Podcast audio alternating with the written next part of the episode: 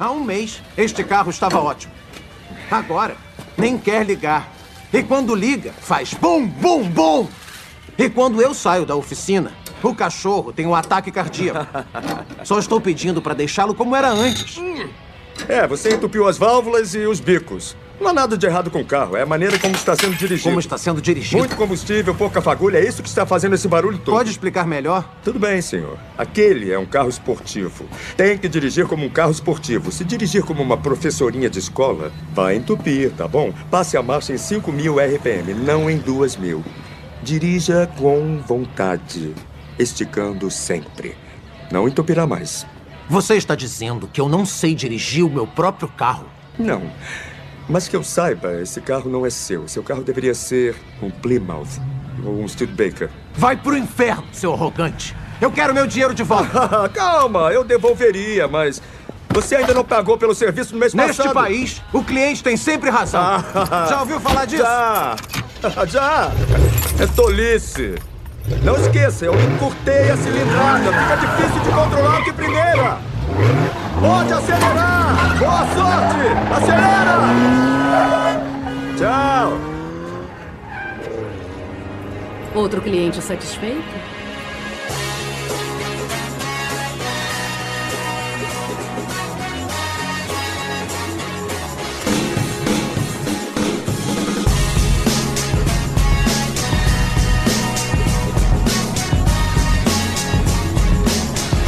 Bem-vindos, senhoras e senhores, a mais um podcast que vai falar sobre filmes e séries de TV. Nós somos os podcastinadores. Eu sou o Gustavo Guimarães e aqui comigo, no sofá premium da nossa casa, curtindo o nosso momento cinema, estão Fernando Caruso. Eu sei que essa não é exatamente uma premiação, porque a gente vai falar dos melhores de 2020, não vai eleger um sobre o outro, mas eu vou passar o episódio inteiro chamando isso aqui de uma premium ação. E eu espero ter roubado a piada do Tibério. Não, não foi. Acho que nem o Tibério teria ido tão fundo assim. Não, não. Opa. That's what she said. Eu, Vécio, parente. com a licença da Nádia.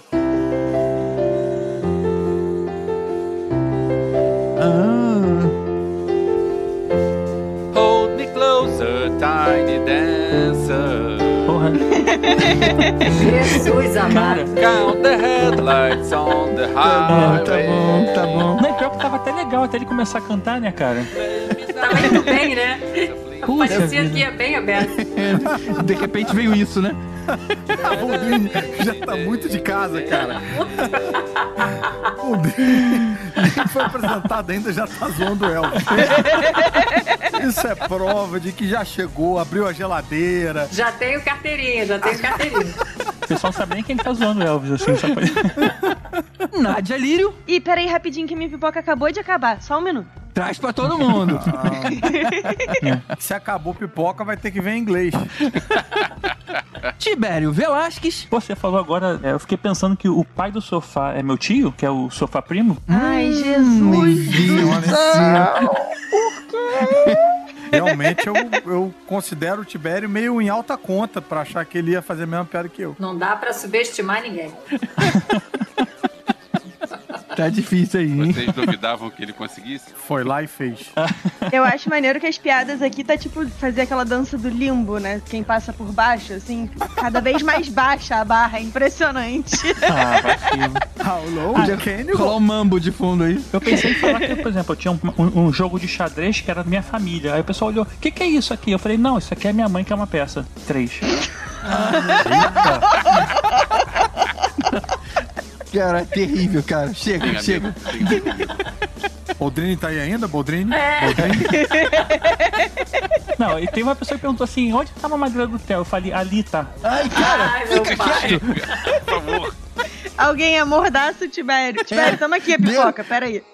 Gente, acabei de receber uma mensagem aqui, parece que o Telecine fechou. Pois é.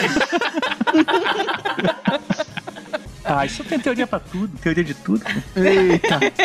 Fiquem quietos. E mais uma vez aqui com a gente, a nossa querida apresentadora e crítica de cinema, Renata Boldrini. Olha, só me mantenho aqui porque eu tenho um contrato com a firma, entendeu? Então, têm que estar aqui. sabe? Tô obrigada, amarrada aqui nesse lugar. Tem que pedir coeficiente de insalubridade. Não é? Eu vou pedir um adicional agora. Mas eu tô em casa, eu tô triplamente em casa. Tô na minha casa, tô com vocês que eu tô em casa, tô na minha firma, né? Tô no Telecine, que é a minha casinha também. É isso Tá aí, mais em casa é impossível. Mais em casa impossível, né? A gente tava tanto tempo pra trazer a Renata de volta que a gente teve que invadir a casa dela no Telecine pra captar ela pra cá, né? Não é? É, isso aí. Estamos inaugurando agora o Telecine Casa. Mas é isso aí, todo mundo sabe que 2020 foi um ano difícil em todos os quesitos. Mas a gente vai lembrar aqui que esse ano tá longe de ter sido desperdiçado. A gente teve verdadeiras obras de arte lançadas esse ano e tudo o que vamos falar hoje tá disponível na plataforma de streaming do Telecine. A única coisa que a gente vai fazer diferente é que dessa vez não vamos dar spoiler, beleza? Então vamos a eles então, depois dos avisos, já voltamos. Sim,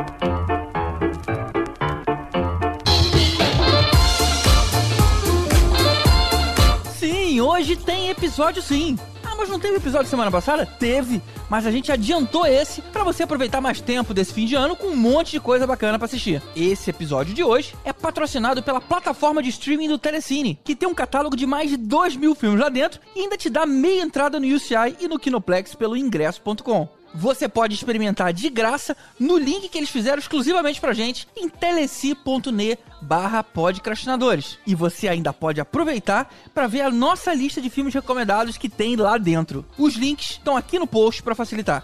Ah, mas então como é que fica o restante dos lançamentos de dezembro? Então, a gente teve o episódio da semana passada, no dia 1 e esse agora adiantado. Semana que vem não vai ter nenhum, e o ano termina, claro, com Mandalorian segunda temporada. Além disso, a Nádia, Tibério e o Elvis ainda vão tentar fazer um episódio mais curtinho de react do último episódio da série. Ou seja, é para ser ouvido junto com o episódio.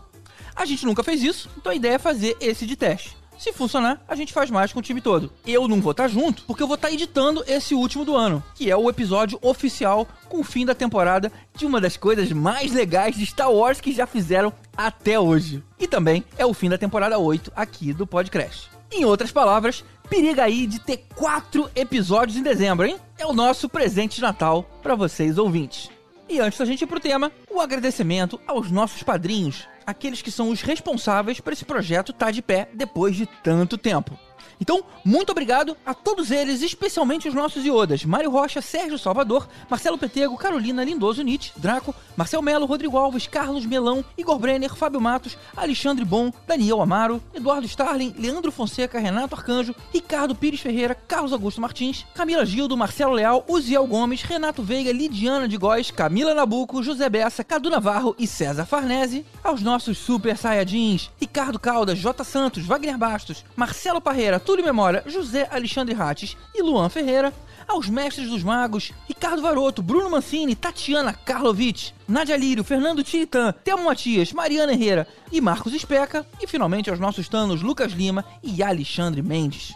Se você gosta desse projeto, se você vê valor na continuidade dele, considera dar um pulinho lá em padrim.com.br barra podcrastinadores e contribuir com qualquer valor. Esse apoio é muito importante para conseguir manter a engrenagem rodando. São os custos de servidor, os custos de pré-edição, os domínios e todo mais aparato aí que tem em volta, que são muitos. E se você quiser opinar sobre esses filmes, comenta aqui no post desse episódio. O que, que você achou deles e qual você acha que precisava estar aqui também. Se preferir, você pode comentar nas nossas redes sociais. É arroba podcast para Instagram e Twitter e podcastinadores lá no Facebook. Então é isso, bora pro tema. Billy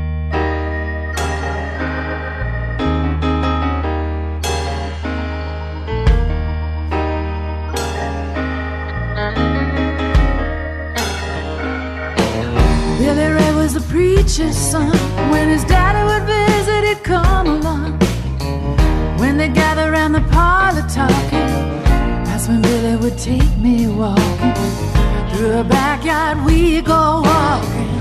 Then he'd look into my eyes.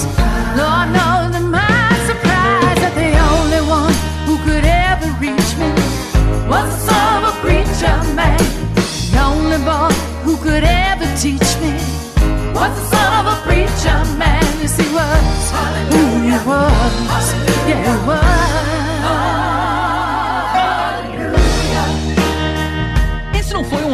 Totalmente perdido pros cinemas, porque grandes produções do Oscar estreiam sempre no início do ano. No episódio de hoje, a gente se baseou na lista que o Telecine criou com os melhores filmes que estrearam na plataforma em 2020. E os filmes que a gente vai citar aqui, se você não viu, precisa ver o quanto antes. Claro que muita coisa boa vai ficar de fora. Por exemplo, 1917, a gente já falou no episódio de filmes de guerra. E Yesterday a gente falou no episódio de filmes recomendados. Achei que você ia falar yesterday, a gente falou ontem.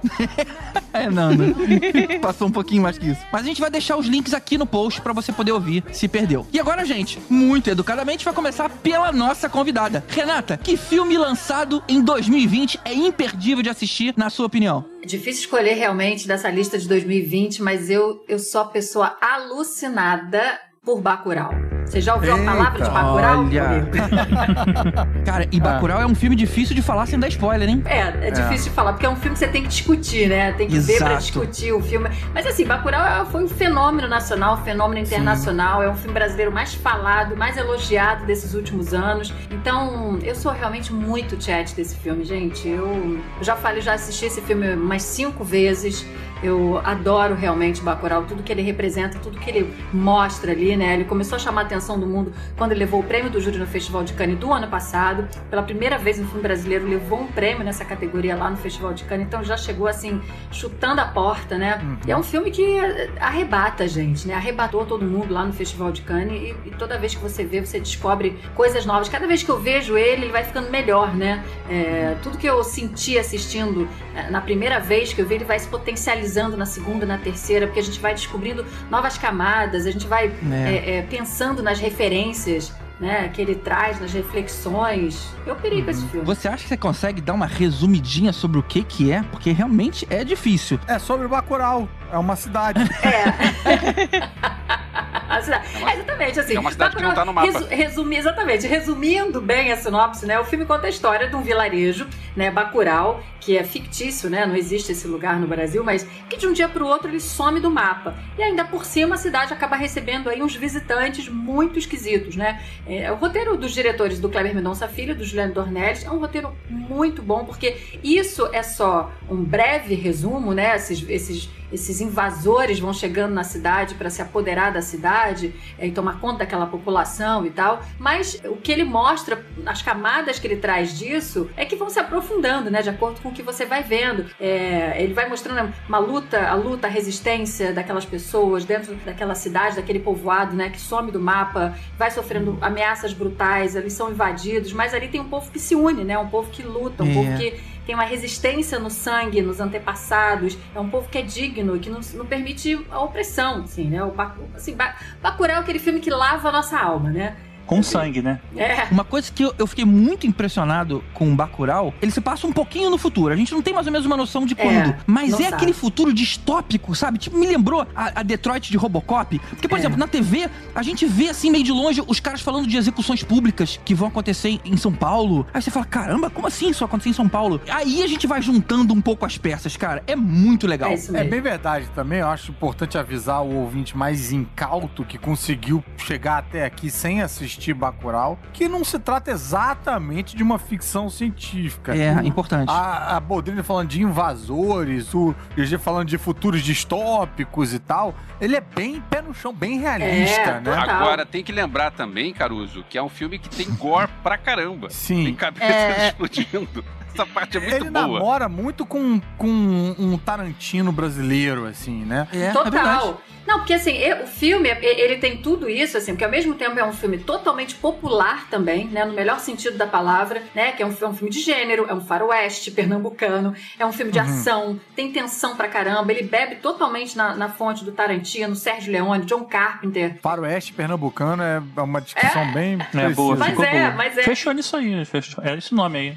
Tem um detalhe que tem música do John Carpenter usada na trilha sonora e tem uma hora Sim. que tem uma placa escrito João Carpinteiro. Então, que é o nome da escola. Exatamente. Tá o nome da escola lá do vilarejo é John Carpinteiro, que, o- que, que os meninos, né, fizeram em homenagem Olha ao John Carpenter. É, Muito totalmente. legal. Não tinha percebido. Pô, Boldrini realmente viu o filme várias vezes. Não, e o que eu acho incrível, assim, porque o filme, ele criou um- uma atmosfera de pop também. Sim. Porque você vê, assim, claro, tem vários personagens, Sônia Braga e tal, tem vários personagens maravilhosos, é um melhor do que o outro, mas ele conseguiu também criar um personagem que você pode nem ter visto o filme, mas se você olhar a figura do Lunga, que é o Silvério Pereira fez, que o Silvero fez. É, é- não tem quem não saiba que personagem é esse. Não tem quem não saiba de onde vem esse cara. Né? É. Ele criou assim um personagem icônico, um personagem que vai entrar pra história do cinema mundial, porque lá fora as pessoas falam, já li matérias lá fora falando do filme e falando do Lunga, né? Até brinquei com, a- com o Kleber e com, o- com o que eu queria um, um spin-off só do Lunga, né? Um filme do Lunga.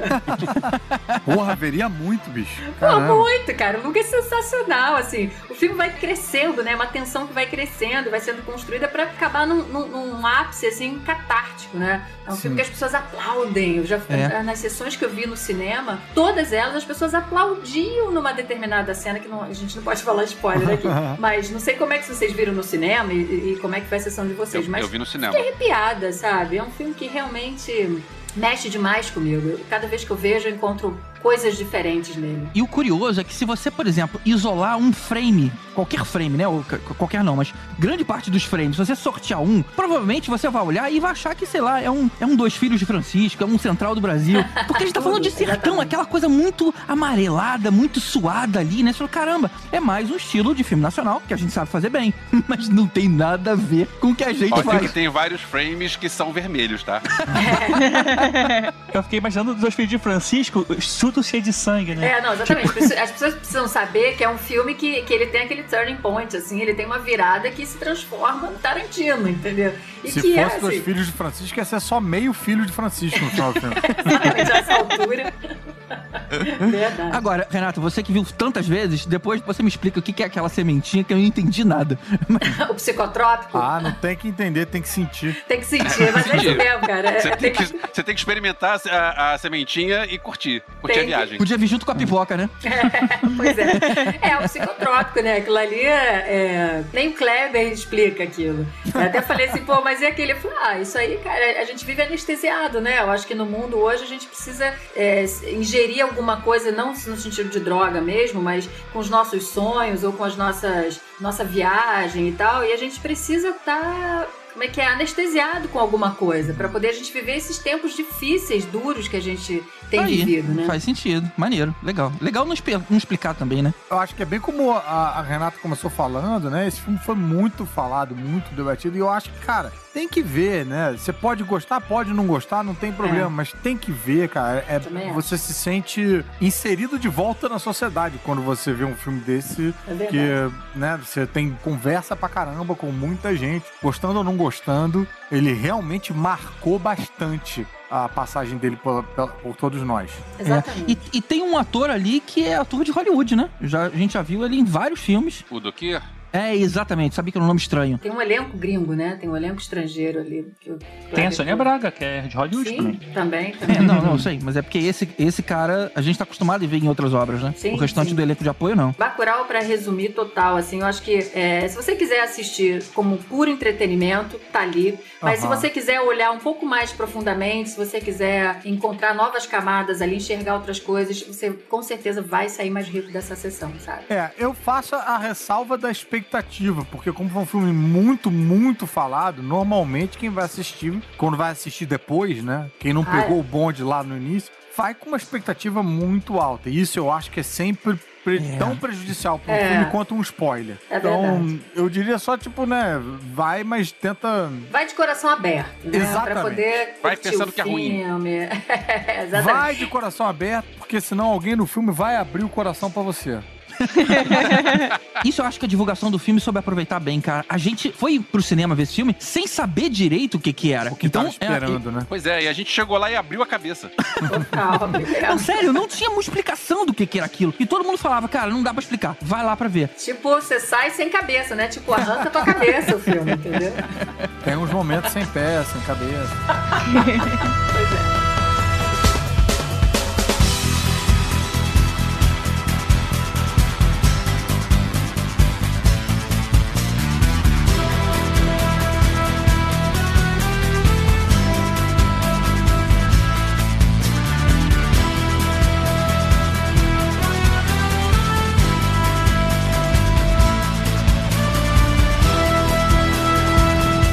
Escolhi pra trazer aqui pra mesa é Ford versus Ferrari, um filmaço sobre a história de quando a Ford resolveu que era capaz de passar a Ferrari. Mas na verdade não é passar a Ferrari. A Ford, que é uma empresa que faz carros normais pro dia a dia, queria ganhar a corrida de Le Mans. É, exato, Ela queria exato. Eu entrar quis nesse fazer É, uma... universo. queria das entrar, corridas. agora eu quero ganhar uma corrida. Então qual é a corrida que tem? Eu quero ganhar essa corrida. Vamos é, criar um carro para ganhar essa corrida. Exatamente. E aí o, o CEO da Ford, né, ele contrata lá o Matt Damon pra ele construir um carro capaz de, co- Contrato de, do Matt Damon.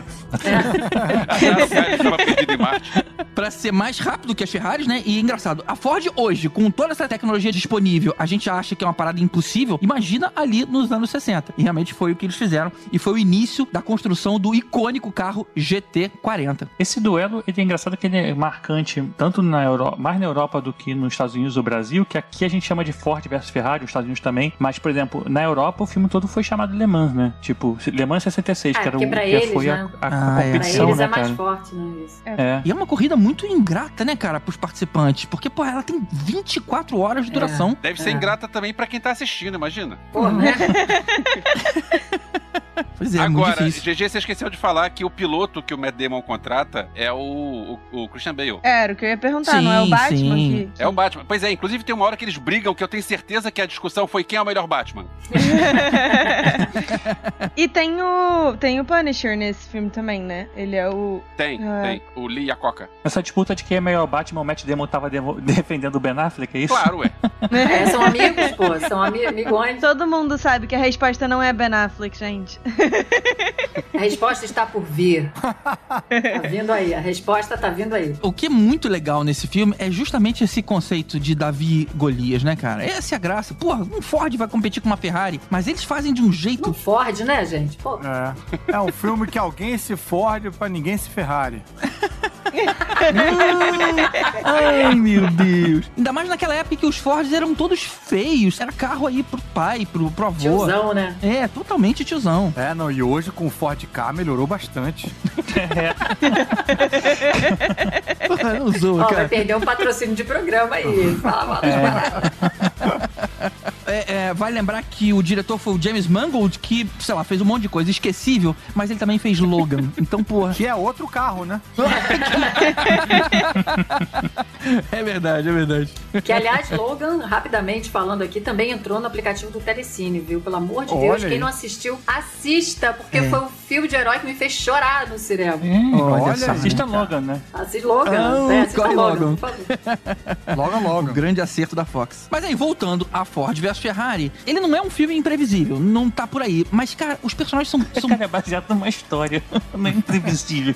É, não, mas ele ainda poderia, ele ainda poderia te dar algumas surpresas. E até dá, cara. É, mas não diria que é uma. Puta, ai, isso nunca podia imaginar que ia acontecer. Se bem que dá, o finalzinho, finalzinho mesmo, eu me É, pegou não de vai surpresa. ser Speed Racer, né? Os carros não vão bater, fazer pirueta, passar por cima um do outro. Outra coisa espetacular desse filme é que os carros, eles não eram CGI, cara. As corridas, eles, É. eles foram tão boas porque os carros eram reais, cara. E aí a gente compara com essa época de Velozes e Furiosos, cheio de cena impossível. Pô, ver aquela corrida totalmente plausível, com cenas incríveis, Não, é um incrível. alívio pra mente, cara. O que é legal, assim, que isso foi muito, foi muito bem visto, né? E recompensado depois com o Oscar, porque ele ganhou o Oscar de edição e de som.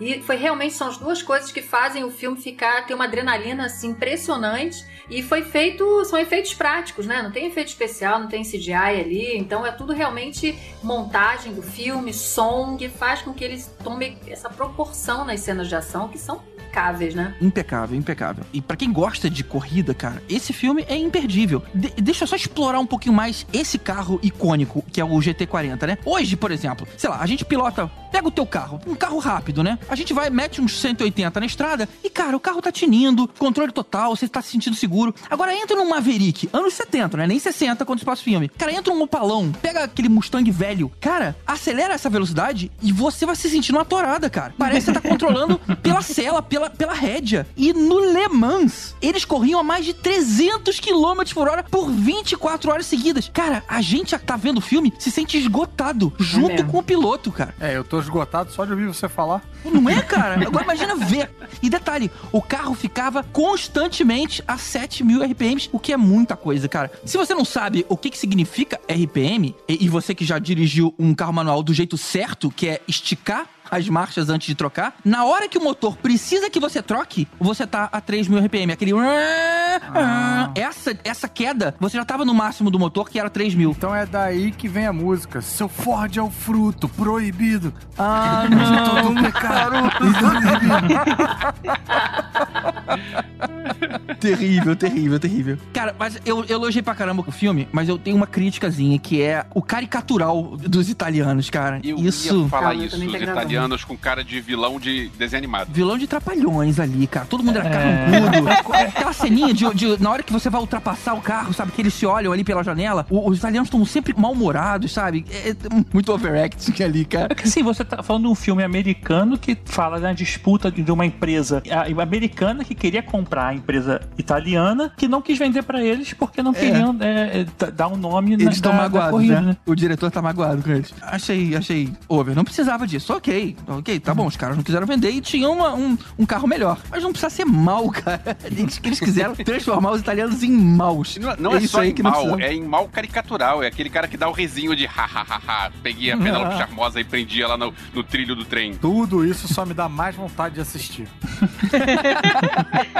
Tinha tudo pra ser um filme, porque assim, é um filme Ford vs Ferrari e tal, tem tudo pra ser aquele filme de garotos, Aham, né? aham. É, e é um filme que eu me amarrei de ver o bastidor daquilo. E, a- e as cenas de ação fiquei super empolgada também, vendo aquele, a forma como eles faziam aquilo. E eu adoro saber dessas histórias, É, né? Os exato, grandes né? conglomerados, né? assim, eu acho super legal. Eu não sei o quão então, fiel eu é, adorei mas- saber, porque eu não sabia de nem 1% daquelas histórias, até porque eu não acompanho Fórmula 1. Então foi gostoso é, aprender e conhecer essas coisas que acontecem no, por dentro, né? Por trás das, É, exato, exato. Eu tava ouvindo o GG comentando sobre o filme e ele muito focado na corrida e tal, só que a parte mais maneira pra mim foi justamente essa, de descobrir sobre a treta toda, porque eu não tinha a menor Uhum. ideia que tivesse treta nenhuma e tal. E isso foi um negócio que eu achei muito legal, assim, eu genuinamente não me importo com carro, não, não sei a diferença de nada, Tá certa você. mas saber toda essa treta e, enfim, é muito, muito interessante. Então eu, eu gostei bastante do filme, mas mais por essa parte, não tanto pela corrida, porque assim como os pilotos da época, eu também fico um pouco exausta de acompanhar a corrida.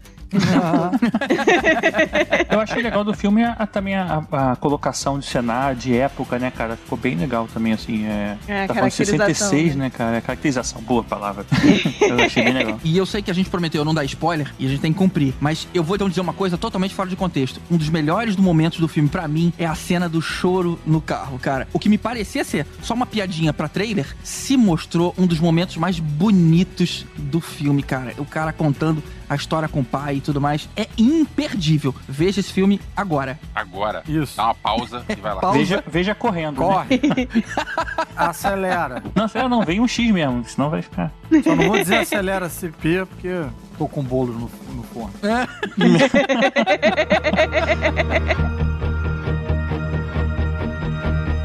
Eat meat on a Friday, that's alright. Evil like steak on Saturday night. I can ditch the best at your social dues. I get high in the evening, still with my soft glue.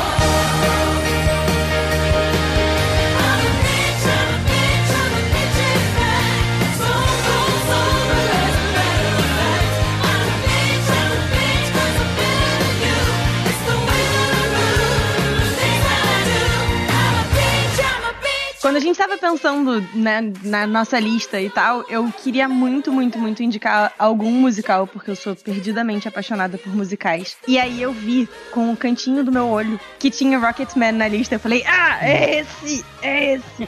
Porque assim, é engraçado, Rocketman saiu, salvo engano, no mesmo ano daquele outro filme da outra banda famosa e tal. E o que eu gostei mais do Rocketman foi justamente eles terem misturado a carreira do Elton John e todos os elementos envolvidos no desenvolvimento da persona que a gente veio a conhecer como Elton John, com as várias letras das várias músicas de vários momentos diferentes, assim. Pô, e o fato do Rocketman ser um filme e o outro não, né? Rocketman tem um roteiro, Ah. tem edição. E há controvérsias, mas eu vou falar daqui a pouco. Vou esperar a Nádia falar. Como eu gosto muito de, de filme musical, eu sempre sinto falta quando a gente tem um filme que fala de banda e tal, da estrutura do filme musical. O filme musical normalmente vai assim: as pessoas estão falando, e aí daqui a pouco elas são tão preenchidas por emoção que elas não têm outra alternativa que não seja cantar. E aí elas, tipo, vão ficando cada vez mais agitadas com emoção e elas saem dançando por aí, porque é o único você, jeito você gosta que elas conseguem. de musical? Parece que você tá Gosto. zoando o musical. Não, mas olha só. Nossa, eu amo musical. E desses que a pessoa sai cantando no meio do nada, né? Pois é, a minha linguagem do amor é a zoeira. Se não fosse, né, não tinha espaço. Então, assim, é, eu tô um pouco zoando o musical, mas ao mesmo tempo isso é uma coisa que eu genuinamente gosto, assim. Eu acho isso, essa Entendi. estrutura do musical maneira. Achei bonito isso. Minha linguagem do amor é a zoeira. Boa sorte, Jaime. Ah, mas olha só, todo mundo que ouve podcastinadores sabe perfeitamente bem que se tem alguém que sofre bullying na minha mão, é o pobre coitado do meu marido. Mas assim, eu curti muito ver o Rocketman aplicar essa estrutura de musical com músicas que a gente já conhece. E o filme é super bonito, assim, os figurinos são incríveis, incríveis, incríveis. Eu, por questões geracionais, só acompanhei o Elton John mais velho, né? Então eu não tinha ideia do festival que era o Elton John novinho. Então, assim, ver isso, ver a construção desse personagem e tal, foi muito divertido pra mim. E uma coisa que eu descobri assistindo o filme é que tem um monte de música que eu conheço desde muito pequena, que, sabe aquelas músicas assim que tocavam porque os meus pais estavam ouvindo? Tudo é Elton John, tudo, tudo, tudo. E eu tive uma surpresa muito grata assistindo Rocketman, e é o único spoiler que eu vou dar, que é uma das músicas que toca, mas é pura e simplesmente por uma questão nostálgica, que foi Tem Pinball Wizard, que é de uma ópera rock do The Who? The Who. The Who. The Who. Que, tipo, é o álbum favorito do meu pai. Essa, o, o Tommy é o álbum. É, olha, isso aí. Enfim, uma participação do teclado bem-vinda. Tommy é um dos álbuns favoritos do meu pai. Enfim, quando eu era adolescente, uma banda que eu gostava lançou o Pinball Wizard e aí a gente sentou juntos pra assistir. Então toda vez que essa música toca, por qualquer motivo, eu fico, ai, meu pai! E aí quando ela tocou, eu fiquei, eu não acredito que eles botaram essa música. Ah, maneiro. Eu, Ah, eu curto muito The Who, mas eu prefiro a versão, a versão do Elton John, de Pinball Wizard. É, eu, eu gosto mais também da versão do Elton John. Agora, você tá comparando com o filme do Queen. Bohemian Rhapsody. Pois é, o Bohemian Rhapsody, que inclusive o, o diretor que terminou o filme foi o mesmo Dexter Fletcher. É, gente, o Dexter Fletcher foi quem assumiu a direção do Bohemian depois que o Brian Singer saiu do projeto, né? Ou seja, tem o mesmo diretor. É o mesmo diretor. Agora, isso que a Nádia falou tá certo porque o filme do, do Queen não é um musical, é um filme de música. A gente É. já gravou um podcast com filmes musicais, outro com filmes de música, que são filmes ligados à música, mas não tem essa, essa parada do cara parar de, de, de ficar lá e começar a cantar a frase. E nisso o Rocketman. Não tem é... suspensão de realidade, né? Pois é, pois é. Exato. Uhum. No caso, na comparação dos dois, pra mim, eu gostei muito dos dois filmes, mas eu sou Também. muito fã de Queen, então eu vou gostar mais do Bohemian Rhapsody do que do Rocketman. Só que o Rocketman tem uma vantagem que, apesar do, Elton John estar vivo e estar acompanhando a produção do filme, mostrou todos os podres que o cara se meteu. Enquanto o Bohemian Rhapsody resolveu fazer um troço bonitinho pros caras do Queen e olha só, vamos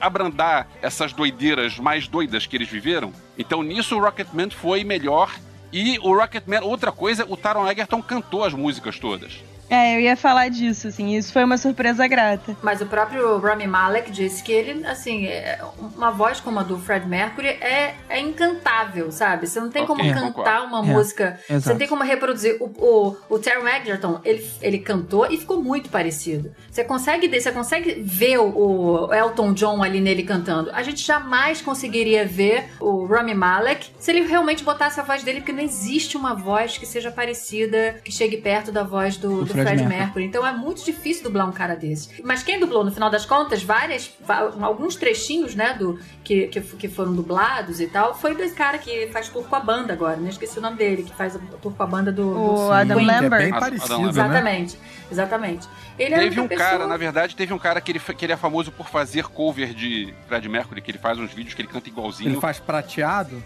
É pra Não é, pois é. Fred Mercury prateado. É, mas assim, um ator não conseguiria chegar nisso, né? Eu, eu entrevistei o Ram Malek na época do, do lançamento do filme, e aí eu perguntei sobre as- a questão da dublagem e tal. Ele falou que ele se sentia muito mais confortável. Na hora, ele, na verdade, ele cantava, né? Com a voz toda forte, cantava, obviamente a voz dele não foi usada, mas ele cantava para poder mostrar a expressão de, de força vocal, de. Veia saltando, né, essas coisas. veia saltando, exatamente. Mas que teria que ter sido dublado, porque ele nem que ele ensaiasse três anos, ele ia conseguir chegar naquela capacidade vocal. E ele ficou muito parecido com. Ficou. Então, assim. Fisicamente ou- ou- ficou É, foi ou teria que escolher uma coisa ou outra, né? Ou Alguém que cantasse igual o Fred Mercury, mas não ia ter nada a ver com Não, e ele. cantar com aquela dentadura difícil também. Muito difícil. Então, acho que tem todo o mérito. Mas Rocketman realmente é aquele musical mais clássico, né? É um musical, é o que você falou. Um é musical e o outro é um filme sobre uma banda. Né? Cara, É- é- mas o Rocketman é muito mais filmaço. Eu acho o Bohemian Rhapsody, já que a gente tá largando ele aí, né, pra falar do, do foco que é o, o Rocketman, eu acho o Bohemian Rhapsody um filme muito desalmadinho, sabe? Muito institucionalzinho, certinho, linearzinho. Parece um, um desses é, telefilme institucional de, de, sei lá, da PBS. Ah, não acho não. Acho que é uma, uma grande homenagem a ele. Ele não tava aqui É. pra poder se defender, sabe? Eu acho que foi uma grande homenagem. Então eu vou defender por ele. O Bohemian Rhapsody é bom pra cacete. Eu acho Caruso, que o tá. Rocketman tem mais personalidade, ele arrisca mais, ele faz umas coisas que são lindíssimas. As cenas de tocar no show e começar a flutuar enquanto tá tocando. Pô, isso é um momento histórico Essa do cena é cinema. maneira É, pra É, mas é caramba. que Elton John era um cara psicodélico pra caramba, é outro papo, é outro, é outro personagem também, né? Você pode viajar nessas coisas, porque ele era totalmente aquilo, ele era Claro, psicodélico. claro. Então, Sim, vis- é visualmente é diferente. Lógico, tem toda a, A razão, linguagem. mas eu tô falando mais no lugar da- de arriscar, de imprimir uma personalidade, sabe? No É. caso do Dr. John, é essa que casa bem com a coisa flamboyante dele, É. mas não que eu acho que o, o Bohemian Rhapsody devesse ter umas cenas assim, que eu acho que realmente você tem toda a razão, não tem nada a ver, mas eu acho que podia ter mais impressão digital, Exagero. mais tempero. Não, Mais mais, magia. personalidade mesmo. Acho que só podia mais- ter mais loucura, assim, porque o, realmente Fred Mercury foi um despirocado, né? Então, assim, dava pra retratar um pouco melhor isso. Mas acho que eles quiseram ficar um pouco mais eh, reservados nesse sentido. É. A banda, o resto da banda tava que, que, né, que ajudou, participou e deixou. Teve umas brigas aí de poder não poder falar, de direitos e tal. Então, assim, uma série de coisas nos bastidores que chega uma hora que você fala, putz, o filme já tá no meio do caminho. Aí sai o diretor, aí entra outra linguagem, outro cara fazendo. Você imagina, sabe, a colcha de retalhos que não se transformou pra depois o Dexter Fletcher ter que fechar tudo isso e entregar um filme. E o cara ganhou o Oscar. Então, assim, chupa mundo, entendeu? Assim, voltando pro, pro Rocketman, eu acho que faz muita diferença. é, tanto o esforço do Rami Malek de cantar, por mais que a voz dele não fosse entrar, é, quanto o do Terry Edgerton de, tipo, conseguir efetivamente ser ele a cantar e tal. É, porque fica muito evidente pra quem canta, pra quem entende um pouco, fica muito claro quando a pessoa tá só, tipo, lip syncing, né? Só fingindo, só dublando. Sim. E quando a pessoa efetivamente tá cantando. E isso é um negócio que sempre me perturba quando, quando é um filme que ou a pessoa tá dublando, ou enfim, teve a gravação e eles estão dublando só no set e tal. Porque às vezes tem uns movimentos de corpo que a galera faz que, brother, não tem a menor condição de você tá cantando e fazendo aquilo. Por mais que seja um. Não, mas ele não um- tava fazendo lip syncing só, ele tava cantando, só não foi usado Não, eu a sei. voz dele. É, é muito comendável que ele tenha efetivamente cantado por causa disso. Tem alguns filmes, e eu Ah. não vou mencionar por simplesmente porque eles não entram no episódio, que tem isso, tem momentos que eu fico assim, cara, essa pessoa nunca estaria fazendo isso com esse braço pra chegar nessa nota. Isso não- simplesmente não faz sentido. E é muito legal, assim, o esforço do menino de querer cantar, e isso foi também uma iniciativa do próprio Elton John. Ele falou, Aliás, que cara, não faz. menino, hein? Cara, ele Não, tá ele é muito bom, maravilhoso. né? Completamente outra pessoa. Nossa, muito bacana. Eu tava comentando hoje com o Jaime justamente isso, que o Taron Egerton, pra mim, tem mais ou menos o mesmo problema, entre aspas, do Tom Hardy, que é, ele é muito bom ator, mas, tipo, ele não é bonito o suficiente pra virar um galanzão, e ele também não é estranho não, é? o suficiente pra ser daqueles, daqueles malucos, tipo, que são estranhos e as pessoas admiram porque ele é estranho. Nossa, mas Sabe? os dois são lindos. Eu acho eles Hardy lindos, mas é porque assim, eu, eu notoriamente tenho mau gosto. Tipo, o Adam Driver eu acho lindo e todo mundo acha horrível. Então, quem sou eu? Adam Driver, ele é o homem mais lindo do mundo, gente. A gente tem o mesmo gosto. Ah, não, né? Não, Renata. Eu gosto da Boldrini porque ela me reafirma, entendeu?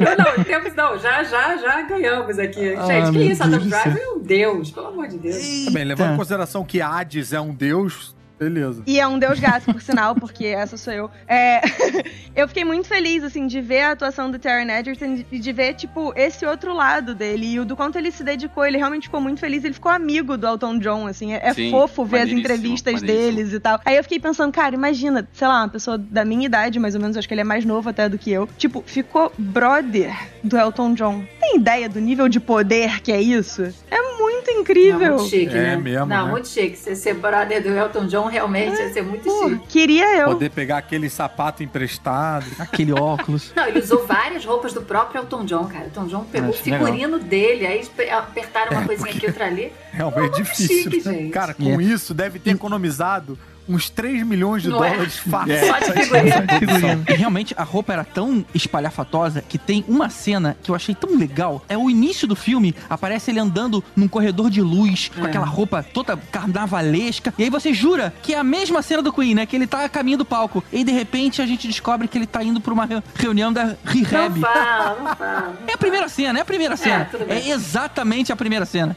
É, tudo bem, verdade. É. Gente, não vai ter spoiler, mas o campo é meu, a bola é minha. não, não, não. Nádia, só pra complementar esse negócio que você falou de que te incomoda quando tem alguém que tá fingindo que tá cantando, mas não tá cantando. Eu sou assim quando alguém tá fingindo que tá tocando, mas não tá tocando. Eu sempre olho Pois pros é. dedos do cara pra saber se o cara tá tocando ou pelo menos tá fingindo bem. E aí é por isso que eu odeio La La Land, que ninguém tá fazendo nada naquele filme. A mas gente é assim bem, quando alguém ignora. finge que não vai tocar e toca, viu, Elvis? Eu queria fazer um comentário do filme, mas tem spoiler. Não sei se eu posso, mas é que assim, esse filme Não. ele não morre no final. Tá bom. E ele também não tem nenhum foguete, porque apesar do nome, não, não tem foguete. As pessoas frustradíssimas, sabe? Porra, Eu achei que era um musical da NASA, pô.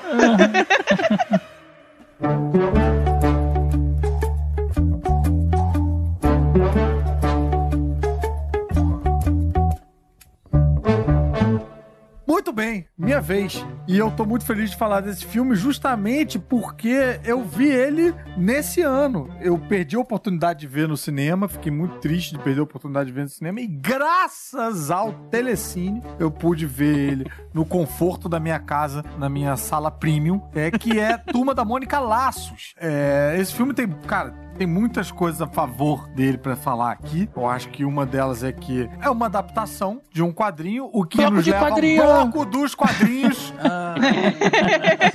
achou que Caruso. não ia ter? Achou errado, otário. Caruso, o meu filho, eu vi esse filme no fim de semana agora com a minha família e o Olha meu filho disse: pai, você vai gravar podcast sobre esse, esse filme, né? Olha só, eu vou te emprestar os quadrinhos, você precisa ler os quadrinhos, hein? Ah, olha só, cara. E você frustrou o seu filho ou você fez de igual um bom pai e leu os quadrinhos e vai falar no bloco de quadrinho? Cara, eu comecei, só que eu tô com um dia tão enrolado. com- Ah. Seu filho é meu infiltrado na sua casa, cara. Eu tô mandando as mensagens pra ele, eu tô assessorando aí. Mas, cara, é- mini bloco de quadrinhos rapidamente aqui. Teve esse projeto que é muito bacana, é, encabeçado lá pelo Sidney Guzman e a Panini, de fazer graphic novels do- dos personagens clássicos do Maurício de Souza. E o primeiro deles foi o Turma da Mônica Laços. E a, a premissa é sempre pegar autores de quadrinho nacionais do alternativos que não são tão conhecidos no, no mainstream, né? E juntar aí, pegar emprestado a fama dos personagens do Maurício pra fazer essa, esse crossover interessante. Aí o primeiro é do Vitor Cafage com a Lu Cafage, que, cara, é um quadrinho muito sensível, muito bonitinho, muito bem desenhadinho. Mas vem cá, uma, uma dúvida. O traço do Maurício de Souza é usado ou ele, ou ele fez uma liberdade Não, criativa? o, o interessante desse, desse trabalho é exatamente esse: é você ter uma, Uma releitura, abordagem né? mais. Uma releitura, uma abordagem mais autoral desses personagens, em alguns casos, uma abordagem mais adulta e tal. Não é o caso do Laços, que é toda uma trilogia com L, né? É o Laços, Lições e Tibério. Lúcio, É, Laços, É. Lições e. Lambidas, não. Lembranças. Laços, Lições e Lembranças. Inclusive, o próximo filme já tá É, aí. Já, né, tá, já, tá, já tá filmado. Seguindo a trilogia filmado? L. Né? É. Ah, é legal. o- o E, cara, pra quem leu Turma da Mônica a vida toda, você vê a turminha de carne e osso. É Bicho, não tem preço, Não, a cara. escolha é É maravilhosa, muito gostoso, né? né? Nossa, cara, só de falar eu fico arrepiado. É. E eu conheci esse elenco fazendo um, um desses festivais. Foi, foi Santos Criativa Festival Geek. Foi um, um festival em, em Santos e tava lá o elenco pra falar do filme. Eu conheci eles pessoalmente e assim, eu sou ator, trabalho isso já com isso, sei lá, uns 20 anos. E cara, eu vi eles e a minha postura era: Meu Deus, a turma da É. Mônica! Eu não, não conseguia desassociar, cara. A menina que faz Julia a Mônica. Benite. Julia, Julia Benite. Nossa, cara, é ótima. O Cascão, o Cebolinha, não consigo chamar ele Kevin, pelo nome de Kevin ator. Vicchiato, Laura Rauseu e Gabriel Moreira. uma coisa A dinâmica deles é incrível. Posso fazer um mimimi que todo, todo mundo deve ter feito na época? Faça, Eu acho que o Cebolinha Elton. tinha que ter menos cabelo. Cara, Ah, não não faz sentido não. isso, né, cara? Esse cara é esquisitíssimo, porque o filme é, muito. O filme é muito realista, né? É, ele tá- ele é. tem umas licenças poéticas do tipo o floquinho, coisas nessa linha, mas, cara, pra você sustentar o filme inteiro. Eu acho que podiam fazer mais assim, pegar o cabelo mais espetadinho, da- dar ele ma- mais, uma espetadinha maior nesses pontinhos, que É. seria um, um cabelo Mas espetado, tá né? lá, Bagunçado. Não, tá lá, Sim, tá o lá. espetado Tadinho tá lá. Mas em algum momento o tá lá. cabelo cai, não sei o que, você perde um pouco isso. Mas tudo bem também, chega uma hora que você já embarca tanto no personagem que você já esquece que ele não tem cabelo, que são três fiapos de cabelo pra cima, sabe? Eu acho que o Daniel Rezende ele conseguiu traduzir toda a inocência ali, a doçura, a graça, o espírito dos personagens, tudo. Pô, e que vibe gostosa, meio sessão da tarde, sabe? De ver um filme leve. Nossa, uma delícia, uma graça. Tem alguns detalhes legais pra quem sempre leu as historinhas. Tipo, tem uma cena que os quatro, é, a- o Cebolinha, a Mônica, o Cascão e a Magali, eles caem. E aí os o, três perdem os sapatos, menos o Cebolinha. Aí o Cebolinha É. fica dizendo: Peraí, por que, que vocês ficam sem sapato? É. É aquela piada que É é, só pra quem lia os quadrinhos. É, Esse tem filme, se passar fora do Brasil, ninguém vai entender essa piada. É, tem isso. Talvez não, porque a Turma da Mônica é publicada em várias línguas diferentes, El. É verdade. É, eu, eu sei disso, mas será que as pessoas de fora têm a relação que a gente tem com isso? Ah, Porque sim, é. toda, todo mundo aqui leu muito a historinha da Turma da Mônica. Todo mundo conhece Não muito. Sei, mas eu diria que pra pessoa ir ver um filme da Turma da Mônica, ela talvez fosse fã, É, interessada. talvez. Acho que É, tem chance, né, acho. de ter essa relação aí. É, mas não sei como é que é a entrada do filme lá fora. E fico pensando também no impacto que isso vai ter, porque uma coisa que me preocupa sempre é, tipo, será que as pessoas, as novas gerações, estão lendo os quadrinhos hoje, que nem a gente lia? Porque, assim, Cara, isso foi uma... é, é, era, um, era um entretenimento, né? Numa época que a gente não tinha internet, a programação infantil juvenil na televisão era uma faixa de horário, uma determinada. Depois, acabou essa faixa de horário, você não tinha mais acesso. Então, assim, os quadrinhos eles eram uma, uma grande válvula de escape, né? E Uhum. hoje em dia compete com muita coisa e tal. E eu fico perguntando: será que esse filme também não pode servir de porta de entrada pra uma geração nova? Mas eu acho que já lê, sabia? Que quando eu falei pra minha filha que ia ter o filme do Turma da Mônica, ela ah, já amava, já adorava. Aí, Aham. ela, aí ela veio assim de. de, de- trouxe do, do armário dela, o que eu, eu não comprei gibi pra ela, da, do Turma da Mônica. Mas ela trocou, levou o livro dela pra escola e trocou com os amigos. Ela tava, tinha uma Olha aí. pilha de gibi da Mônica, da Turma da Mônica. Eu falei, como assim? De onde surgiu isso? ela, ah, dos meus amigos, eles me emprestaram. Eu falei, que incrível, filha. Aí eu li alguns, Maneiro. assim. Então, assim, Ótimo. curte, sabe? Ela, ela adorou também, adora. É assim que começa esse negócio de colecionar quadrinhos, hein? Eu ali. acho muito bacana essa retroalimentação da, do, do mercado brasileiro, entendeu? Porque Turma da Mônica é muito importante pro, eh, pro, pro hábito de leitura do jovem brasileiro e tal, e são personagens nacionais e tal. E aí isso serviu para alimentar também o cinema brasileiro, que também depende sempre de uma, Ah, do- é? dessa- desse reforço para você botar mais gente lá e tal, e isso fazer com que uma coisa retroalimente outra, eu acho sensacional e torço pra gente ter uma nova franquia também do Turma da Mônica Jovem, que é Ah, vai ter. o Sim. quadrinho mais um vendido sucesso. do mundo. Bateu Liga da Justiça num ano X lá e tal. Não, então, pode esperar, cara, pode esperar, porque agora, a partir disso, o filme foi um sucesso, foi super bem aceito. Isso aí vai virar uma franquia com toda certeza. Você pode contar com isso. pô, sensacional. Tô nessa torcida, cara. Já sou check. Não, e tem muitos personagens, né? Nesse a gente já viu, assim, vários personagens apareceram ali, né? Nos easter eggs, assim, Aninho, Cascan, o, o a Cascudo, Chaveco, Aham. Floquinho. Logo no início do filme tem uma cena que eles passam por vários personagens. É bem Isso, exatamente, é bonitinho. Olha então, só. Ah, eles ah, podem... tem, uma, tem uma coisa que a gente esqueceu de falar. Tem uma participação do Rodrigo Santoro fazendo louco. Sim, o louco Que eu achei maravilhoso. Maneiro pra caramba. Maravilhoso. É. Sempre tive um crush no louco. Não, o louco é maravilhoso.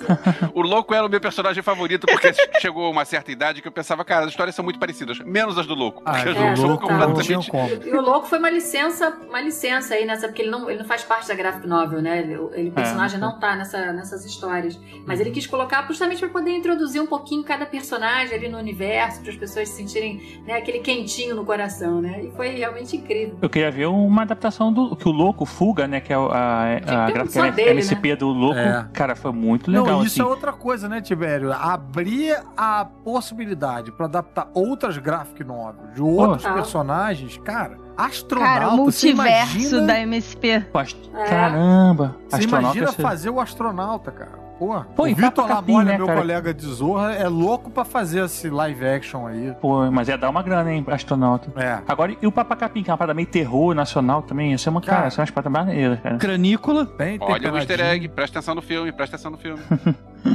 Tem o, o Capitão Feio. Beleza, acho que são boas opções aí.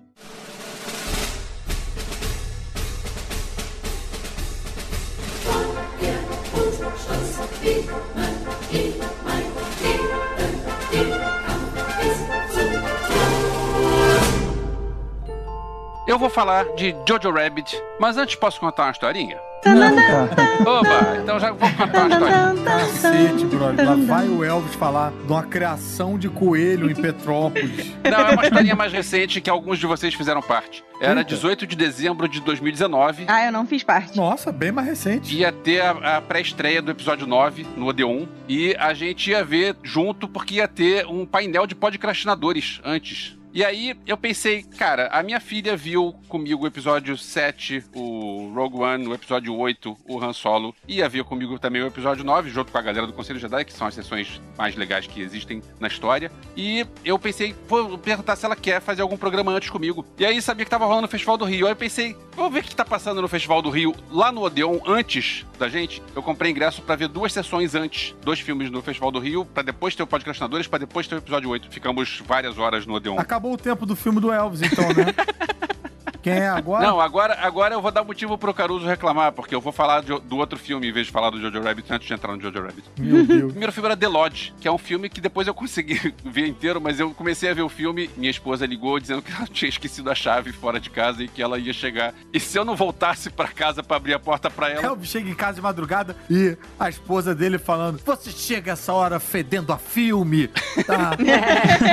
Com essa cara cheia de festival do Rio. Essa cara cheia de pipoca. eu vi meia hora de The Lodge, aí eu saí, voltei pra casa, abri a porta, voltei pro cinema e vi a cena final e fiquei meses pra conseguir saber o que aconteceu durante o filme. E aí, depois, o, outro, o segundo filme era um filme que eu pensei que filme é esse, não sei, não, não sei nada desse filme, mas era um filme dirigido pelo Taika Waititi e não sei como é que é a pronúncia Que dele. dirigiu o Thor 3, que é o melhor filme da história do Dirigiu, cinema. que o cara que dirigiu o Thor 3, estrelado pela Scarlett Johansson. Deus cara, céu. eu quero ver esse filme. Não sei que filme é esse, mas eu quero ver esse filme. E era Jojo Rabbit. E, É. cara, que filme legal. Pô, eu não vi ainda, cara. Ainda bem que tá no Telecine, vou ver. Você não viu ainda, Caruso? Eu lembro que eu recomendei pra você naquela época. Eu diria que é um dos filmes mais ousados que eu já assisti. Sim, sim. Meu, meu telão quebrou, cara. Eu queria ver, eu queria ver no telão. Como a gente tá sem cinema, eu tô muito investido no em transformar essa experiência em casa, sabe? Então, É. eu fico guardando os filmes pra ver no telão com um sonzão e tal, como se eu tivesse no cinema. E, pô, meu telão quebrou, aí eu fico sentado nesse bando de filme na minha lista ali, mas sem coragem de dar play, porque eu quero ver com pompa e circunstância. Eu tô muito nessa vibe. Só tô grudada no sofá, vendo um filme atrás do outro, enlouquecida. O Jojo Rabbit, pra quem não sabe o que que é, é um filme que se passa na Alemanha durante a guerra e tem um garoto de, sei lá, uns 10 anos de idade, que ele é fã do Hitler, garoto alemão. Você reparou que a maioria dos filmes que se passam na Alemanha é durante a guerra? Ninguém conta uma história. É, a Alemanha, Alemanha. só tem essa história. A história da, da Alemanha nazista. Mas é- a história, é o que o GG falou, é uma história corajosa porque é um garoto que é fã do Hitler. E o Taika Waititi é o, é o ator que faz o papel do Hitler, que é um amigo imaginário do garoto. E é um garoto que acha que é isso aí, que a Alemanha é maneira e que a gente tá na guerra e que legal, que divertido. E uma coisa que eu achei muito legal no filme é, é uma sensação parecida que eu, que eu tive quando eu vi é, Ilha das Flores, aquele curta nacional, que é um Aham. curta bonitinho, engraçadinho e tal. E aí, de repente, ele te joga na cara a realidade que é pessoas estão comendo é, coisa que os porcos não comem. Isso aí é um filme que é engraçado e tal. Tem uma cena de rolar de rir do pessoal falando Raio Hitler. E como é que você pode imaginar uma cena engraçada? Mas é engraçado pra cacete. Até que te joga na realidade, cara, é a guerra. Não é pra rir. Essa situação que, que eles estão vivendo não é uma situação engraçada. E é um filme que é ao mesmo tempo engraçado, é um filme que ao mesmo tempo tem esse momento de choque de realidade. E ele termina de uma maneira tão bonita. Cara, eu, eu achei esse filme tão legal. Por isso que eu falei ousado, porque você misturar comédia com nazismo É. e holocausto, cara, cara. E ainda sair um filme leve, que loucura, cara. É que nem andar num campo minado. Você pisa fora, ou sei lá, o passo é errado, o público vem enfurecido pedindo a cabeça do diretor. E isso não aconteceu. É. Eu fico imaginando como é que era a, a reunião de executivos de Hollywood pra aprovar o filme. Olha só, eu tenho um roteiro aqui onde um garoto tem o, o amigo imaginário dele é o Hitler. É, mas não, mas é porque o Taika ele tem esse perfil, né? Então, se você vai aprovar um filme que o Taika Waititi vai dirigir, você já espera alguma coisa muito irreverente, né? E ele, assim, como um filho de judeu, a mãe dele era judia. Eu lembro que numa entrevista ele disse que ele, como era descendente de judeus, falar, fazer um filme sobre o Hitler e mostrando ele meio abobalhado e tal. Aí ele respondeu assim: pô, tem maneira melhor de dizer vai se ferrar pra esse cara, né? Que é você ridicularizar ele, mostrar o quanto ele era é, é, patético, quanto era tão absurdo e patético tudo aquilo que ele fazia. Então ele consegue realmente, de uma forma muito lúdica, né, mostrar assim o horror da Alemanha nazista, mas de uma forma como sátira, né, de uma forma sarcástica.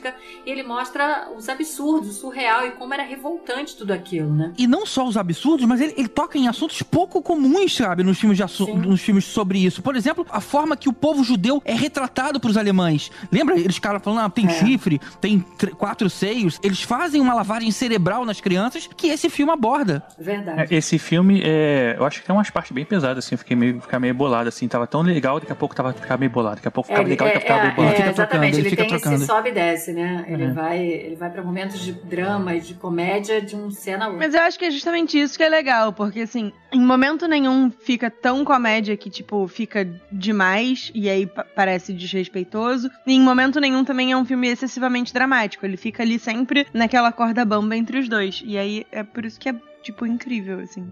É, o próprio Taika disse que não chegou a pesquisar muito sobre o Hitler, né? Ele fez mesmo inspirado no que ele sabia e no que ele pensava sobre o Hitler, né? Que era porque para ele era uma figura ridícula. Então ele não, ele disse que não, não fez pesquisas profundas para escrever o Né. filme. Cara, e a relação do carinho da mãe com a criança, cara? Tão bonito. Ah, é tão Porque ela, ela amava tanto o filho que ela ficava triste com o fanatismo do- da criança, mas ela não confronta pra não confundir o menino. Cara, a relação entre os dois é tão bonita. Inclusive, essa, essa, segundo o Taika também, foi uma carta de amor pra mãe dele, né? Pra mãe dele e pra todas as mães solteiras. Foi uma homenagem. Olha, é bem olha, lindo, assim, é. esse filme. Tem muitas coisas profundas ali naquela história. Eu chorei, mas tanto na última cena. Tanto, tanto. É. Eu achei a coisa mais linda do mundo aquela cena final. Aquela última cena é muito. Nossa, gente. É. Mas a última cena de Thor 3 é muito emocionante também. Também é. Cara, e o ator que faz a criança, cara? Que impressionante é esse moleque. Cara, esse moleque, ele é muito maneiro. Ele é demais mesmo. Ele é muito maneiro. O, o- não sei se é, a mãe, por acaso, vocês estão falando, é a Scarlett Johansson. Isso, e Scarlett eu tava vendo, o, por acaso a gente não falou que o Telecine, ele tem as opções de você ver os- uns extras, né, do filme, tipo como se fosse um DVD. E eu vi umas entrevistas lá, acho que até essa que a Renata falou do, do Taika Waititi, e também tem da Scarlett Johansson também contando sobre o filme. Vale dar uma olhada, assim, porque é, É, interessante a, a, a experiência do- deles fazerem, né, esse tipo de filme, assim, que é um filme, é que vocês falaram, né, de guerra, né, tipo, mas é também um filme de comédia, é uma parada meio, meio estranha ficar ali, né, tipo, tem, tem a, a piada, mas tem umas paradas muito sérias por trás, assim, né? Não, tipo, muito sério, porque ele toca nesses assuntos ali. Porque na época É. tinha aquele programa de juventude hitlerista, né? A partir daí que ele criou essa história do menino ser. É tipo os escoteiros do mal, assim, né? É, é, é, é total. era- é, mas, mas existia isso. Isso era uma coisa que existia. O filme, na verdade, é baseado num livro que o Taika adaptou. Mas o Hitler, por exemplo, não tinha no livro. O Hitler é ele que inventou. esse Aliás, o, o Taika é um cara tão esquisito que ele ganhou o Oscar de melhor roteiro adaptado por causa desse É. filme. E aí filmaram ele escondendo o Oscar É, debaixo da cadeira Embaixo da da frente. cadeira, muito bom. tipo, pô, eu vou ter que ir lá. Então deixa eu esconder o Oscar aqui no Eu cantinho. vi. É, mas é porque deve ser mó trambolho, né? Pra ficar, tipo, porque Pesadão, a cerimônia pô. do Oscar é muito longa. Aí você fica com ele- com aquele troço no colo pra sempre. Tipo, pô, peraí, o que eu vou fazer com isso? Deve ter a opção de você deixar em algum lugar, mas o cara quer guardar, ele quer segurar aquilo, É. pô. É, exatamente. Ah, não vou ganhar não, não vou receber não, que não dá pra guardar. Calma aí. eu- É, pesado, ficar no colo, aquele troço pesado horas. Né?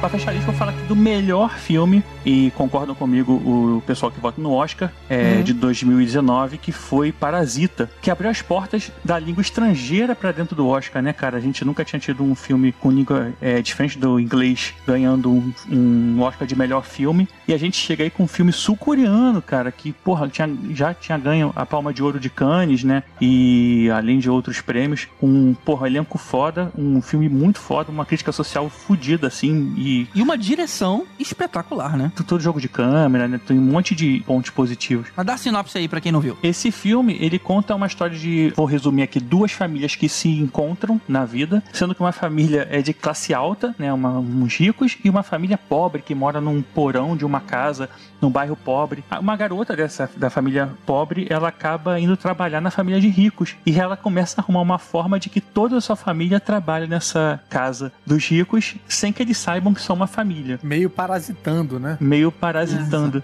E você vê toda essa dualidade entre o rico e o pobre, e tem umas coisas. é, uma comédia meio terror também. Algum, tenta É. flertar com terror, algumas partes assim, mas ao mesmo tempo tem uma espera de comédia, assim, meio de esconder. Assim, é, é- é- é bem interessante. Ele não, ele não, ele não sei. É um gênero de drama, mas tem um pouquinho de terror e tem um pouquinho de, de comédia, né? Falando aí dessa família, cara, uma coisa que é bem curiosa é que, cara, é uma língua totalmente estrangeira pra gente, no sentido de que, beleza, o inglês é estrangeiro, mas a gente pega uma coisa ou outra, né, porque a gente tá muito familiarizado, né, com várias palavras. Até o francês tem alguma semelhança e tal. Cara, isso é uma língua que, assim, é, é outro planeta. E ainda assim, dá pra apreciar Uma a história atuação... totalmente nossa, né?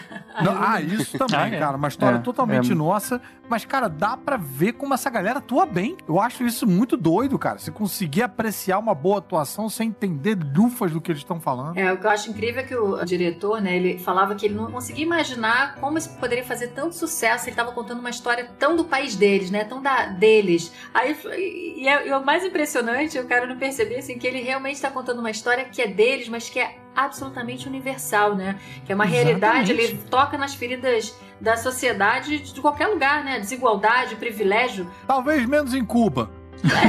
e agora a gente vai ter tanto comentário nesse site, gente. Ai, ai, ai. Tem, tem uma coisa do Bong Joon-ho, que é o diretor. É, eu tava vendo o Oscar e, assim, o filme tava concorrendo, acho que a seis Oscars diferentes, ganhou quatro. E ele tava cotado, era, era a grande certeza que ia ganhar de melhor filme estrangeiro, melhor filme em língua estrangeira, né? E tinha boas chances de ganhar roteiro. Então ele foi lá, subiu no, no Oscar pra agradecer o de filme estrangeiro, depois subiu de novo. Beleza, tô aqui pra ganhar o meu de roteiro e vou curtir a noite, porque afinal tá bom pra mim. E aí, na hora que incrédulo. foi o diretor, ele ganhou de novo e, tipo, o cara subiu e você vê que ele não, ele não tava esperando aquilo. Não. É tipo, ele falou: olha só, eu tô aqui ganhando um prêmio e quem tava concorrendo comigo é o Martin Scorsese. E eu É. tava na, no- na faculdade estudando o Martin Scorsese. E eu tô Exatamente. aqui vendo o Quentin Tarantino e é o cara que trouxe o cinema do, do Oriente pra cá, pra Hollywood. E eu tô aqui no meio das pessoas e por que, que eu tô aqui ganhando e eles não estão É. ganhando? Cara, Incrível. o discurso dele foi um dos momentos mais legais da história do Oscar. Foi lindo. E abriu um precedente, né? Quem sabe já já estamos nós lá, né?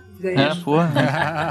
Até porque histórias como essa a gente tem, né? É, totalmente. Mas assim, a forma como conta, né? Esse filme é arrebatador. Ah, é que direção impressionante, é. cara. Você fica colado na tela, colado em cada segundo. Nossa E- senhora. Bacurau tem... um pouco isso também, né? Ele conversa com o Bacurau, né? Porque É. ele tem essa coisa de depois daquela virada do roteiro, aquela Sim. virada que você fala, que isso, gente, com um drink do inferno, né?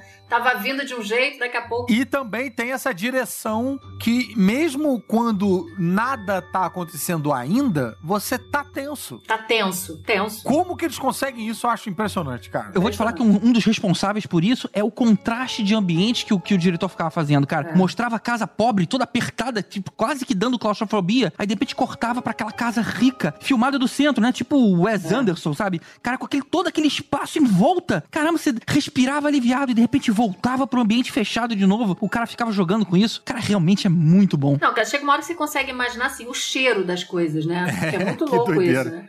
Ele é, é tudo de uma forma muito exagerada, cômica, né? A violência também é aquela coisa que você ri de nervoso. né? Então tem tudo isso, tem todos esses elementos que você realmente você começa o filme, vai até o fim assim, meu Deus, o que, que vai acontecer? O que vai acontecer? A gente fica numa sede pra saber o que, que vai acontecer com esse filme. É, é brilhante. Você falou do cheiro agora, fiquei preocupado com aquela cena do banheiro, cara. Não queria sentir aquele cheiro, não, que é céu. E pra mostrar que podcastinadores não é modinha, a gente já falava do Bong Joon-ho desde o uma- o outro episódio de indicações que a gente fez, que eu falei do hospedeiro. É, o hospedeiro. Olha só. É, já achava bom. Pois é, eu já sabia disso. Olha, quem não assistiu, espere pra ver, viu? Vai, vai ao final, assim. Esse é um filme obrigatório, cara. E depois de ver esse filme, você nunca mais vai sentir aquele cheiro de chuva e pensar, caramba, que cheiro gostoso de chuva, né? É. Pô, que bom Pô, que bom que tá chovendo, né? Vai pensar assim, pô, É, putz. Não, e esse, esse filme é interessante por isso, né? Quando você acha que já sacou o filme, ele chuta o seu estômago, cara. Exatamente. É um soco atrás do outro. Você não, É, você não- cara. Você não saca o filme até, o- até subir o crédito final. Você não- Impressionante, impressionante. É impossível a gente não sair do filme se questionando, né? E até se questionando quem é parasita nessa história, né? Porque tem o rico É, que é parasita é. do pobre, o pobre parasita do rico. Então, assim, você, quem é o parasita ali, né, no final das contas? É verdade, é verdade. hein? Tinha feito essa correlação ainda não.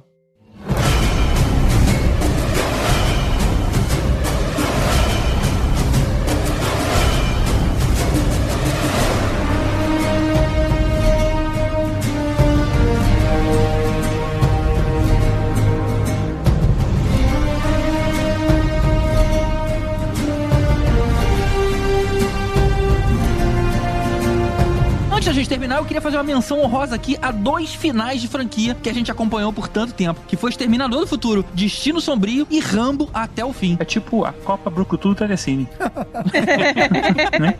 Rambo até o fim, até que digam o contrário. É, cara. O Rambo ele ainda tem uma cena pós-crédito que dá a entender que pode ter mais coisa, assim. Ah, Exterminador também, né?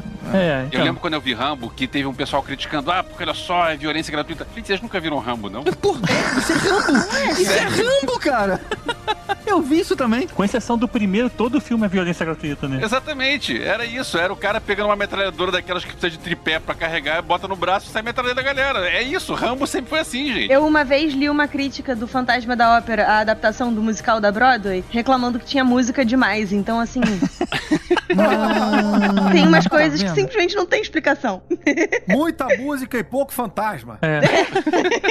E esse filme do Rambo, especificamente, eles resgataram um clima totalmente Charles Bronson, né, cara? No Desejo de Matar. Ainda era a essência, não é, do Rambo? Tipo, o cara continua solitário, continua paranoico, né? Até pra fazer aquele bunker gigante com tanto túnel, tem que ser assim. Mas ele continua violento, cara. Ele continua sendo criativo na hora de matar. Isso é a essência do Rambo, né? É tipo esqueceram de mim quando crescer, assim. Outro que foi criticado, mas eu achei injusto, foi justamente o final do Exterminador, cara. Eu achei esse reboot que eles deram bem interessante. Tipo assim, o dia do julgamento não aconteceu, e aí, até porque a gente viu, né, os heróis no último filme impedindo, né, o cataclisma lá. E aí é de se esperar que as coisas mudem, cara. E aí acabou mudando tudo. São novos viajantes no tempo, tem uma nova John Connor, não tem mais Scanete. Realmente, eles conseguiram mudar o- a história, e agora a ela pode continuar de um jeito diferente. Eu diria que. GG, ninguém se importa, cara. Não, se importa. Com esse se importa O sim. filme, pra entrar nos melhores do Telecine de 2020, não pode falar mal de Sky e de Net, entendeu? Então, GG, vou te falar que eu gostei da personagem lá no- nova, que é a, a- que é Enhanced, aprimorada. Eu gostei desse conceito novo, só que o filme em si achei tão ruim. Esse Exterminador do Futuro eu não vi, não. Eu deixei pra ver o próximo. Mas então, mas me diz uma coisa, ok, você não achou tão bom, mas tirando os dois primeiros, que são os melhores incontestavelmente, é, qual é melhor que esse, cara? Porque todos vieram meio. Salvation? Ah, não, mas nem pensar, cara. Esse deu uma resgatada, até porque, sei lá, talvez o James Cameron tá no projeto, tenha dado uma melhorada de qualidade. Mas os outros todos foram muito ruinzinhos. Esse aqui é aquele, é aquele mediano que, que escapou, sabe? Eu, eu diria que ele é o terceiro melhor. Olha só, estão todos lá no Telecine, a pessoa pode entrar lá, ver todos e depois dizer pra gente o que, que acha, qual que é o melhor. é, eu só queria pedir para as pessoas não assistirem o filme da Ladybug, que é o único que tá na frente do Não Vamos Pagar Nada na lista dos mais baixados. tá? Então, então, se vocês puderem sumir com isso na lista aí dos filhos de vocês e tal, eu agradeço. Mas, cara, não importa o quanto tentem me dissuadir, eu quero ver Hellboy, o Hellboy novo. Tô em casa, não tem ninguém pra me segurar, ninguém pra me impedir, vou ver Hellboy sim. A cena dos gigantes é maneira, ponto. Quero ver dizer. Projeto Gemini também, do Will Smith com o Will Smithinho. É... Que não é o Will Smith com o Jaden Smith, Não, é não, outra não. coisa. É o Will Smith com Fresh Prince of Bel-Air. É outra parada. Isso. E com o Espião Animal também, que é animação que eu tô louco pra ver também. Cara, esse é muito bom. Esse esse eu assisti o trailer na CCXP, fiquei desesperada querendo assistir e assisti e é muito bom. Recomendo 10 de 10. Pô, Pô, esse tá acho aí. que é o único que a gente falou, acho que eu não vi ainda. Preciso ver. Olha Dr. aí. Doliro com a gente. Uma, uma chance de a gente reencontrar Homem de Ferro com Homem-Aranha. Tem um filme que eu me diverti, que minha esposa adora, que é o Paulo Gustavo e Minha Mãe é uma Peça. Aí tá o 3, tá na nossa listagem aí. Isso aí, Vivo Cinema Nacional. Também tem os Parça, né? Com o Whindersson Nunes. Espaço. É, esse eu não vi, não. Esse Whindersson Nunes é muito engraçado, cara. Os Parça É eu tô mesmo? querendo assistir, eu ainda não assisti. Também Tem o não vi, melhor não. filme desse ano mesmo, que saiu esse ano no cinema, que é Sonic. Que acho que foi o único. Ah, uma- Pô, cara, tá zoando. Sonic é bom pra caralho, hein, cara. Me Ah, surpreendeu pra caramba. Aí, agora que a gente perdeu a credibilidade total aqui. Fui no cinema, eu vou ver o Oscar só pra ver quantas estatuetas o Sonic vai levar. Ele vai ganhar por WO, né? Vai, é todas vezes. Cara, Jim Carrey tá em excelente forma no Sonic. Tá, Jim tipo, Carrey na, tá- tá mandando na- bem. naquela velha forma de sempre. Que Jim Carrey, eu achei que era o Afonso Solano. Ah, Falando em franquias que foram alteradas, é, alguém viu o Brinquedo Assassino novo? Não, Eu. não vi. não. É bom? Cara, o Brinquedo Assassino Novo tem uma coisa que ficou esquisita porque o antigo, ele era um boneco possuído por uma alma maligna. Esse não, esse aí é um robozinho e é uma inteligência artificial. E. Peraí, cara. Você Ah. acabou com o conceito Ah, mas eu parada. achei maneiro. Não, É o filho do não. Hall. Ele é um robô hackeado, é isso? É. Ah, não, não. Você veio no, no episódio Telecine pra falar mal do filme que tá na lista de melhores 2020, né? Melhor você não falar, cara. É, nada a ver. Tá certo o reboot porque roubou a identidade do Chuck. Não, uma coisa que eu achei muito maneiro desse brinquedo assassino novo é que a voz do Chuck é o Mark Hamill, o nosso Isso, eterno sim, Luke sim, sim, Skywalker. sim. E assim, Gente. Olha e, só. e ficou muito bom, sério, real. E a isso é mãe verdade, é do verdade. menino, o dono do, do robô, é a Audrey Plaza, que tem cara de maluca assassina Ela tem e, mesmo. e 100% Ela tem mesmo. combina com tudo. Então o problema do Elvis foi Headcanon. O que mais que tem de terror aí, ô Elvésio? Ah, peraí, tá- o Caruca tá perguntando o que, que mais tem de Ah, terror. pô, deixa eles conversarem, gente. Não vai ver, tem medinho. Nádia, você viu que tem um cemitério maldito novo? Eu vi, e assim, eu gosto muito. eu- todo mundo que me conhece um pouco mais sabe que eu gosto muito de Stephen King, né? Então, quando eu vi que ia ter Cemitério Maldito, eu fiquei muito empolgada. E aí eu assisti. Eu achei interessante o filme, mas eu fiquei meio na dúvida em uns pedaços. E aí agora eu vou poder reassistir. Porque eu gosto muito da premissa dessa história, que aí tem a criança que é o demônio encarnado, quase. Eu gosto dos filmes que tem criança que são o demônio encarnado. Me prepara pra ter sobrinhos, filhos. Mas a gente tá falando, a gente tá falando de todas as crianças, assim, quando chega uma certa idade, né? Tipo, Pois é, eu vi um vídeo, inclusive, no outro dia, que era um maluco assim, não, às vezes perguntam pro professor quantas crianças ele tem na sala de aula, e a pessoa precisa especificar se é presencial ou espiritual, porque tem umas crianças que tem uma legião, né? Eu me senti tão representada, porque tem umas crianças que parecem ter uma legião morando dentro, uma coisa terrível. Mas eu gostei bastante do Cemitério Maldito, você gostou, Elvésio? Gostei, gostei, gostei. É, Tem que se- gostar, Elvésio. Aqui porra, tem que gostar, tá? Agora, o Maria e João não é uma refilmagem. Pegou a história do conto do João e Maria, eles mudaram pra ser Maria e João, e, cara, o visual do filme é maneiro pra caramba. Não sei se alguém chegou a ver. M- Me remeteu bastante o, aquele The Witch, sabe? Sim, Ah. tem, tem A um pouco bruxa? disso, sim. E Não tem uma menina- pegada meio Sim, parecida? e é a menina que fez o, o It. It. Aham. Isso. Eu gosto muito dessa atriz, ela é muito boa. Sim, sim. Esses contos de criança, esses contos folclóricos infantis, todos eles são muito assustadores se você vai ler no original, né? Então eu sempre gosto quando fazem essa releitura de terror dos contos infantis. Eu, eu me amarrei nesse filme. Eu fiquei tipo, yes, é isso que eu quero. Eu preciso de mais disso. Agora, pra fechar a lista de filmes de terror, eu posso falar de Cats? Não, sacanagem. Com Deus me deito, com Deus me levanto.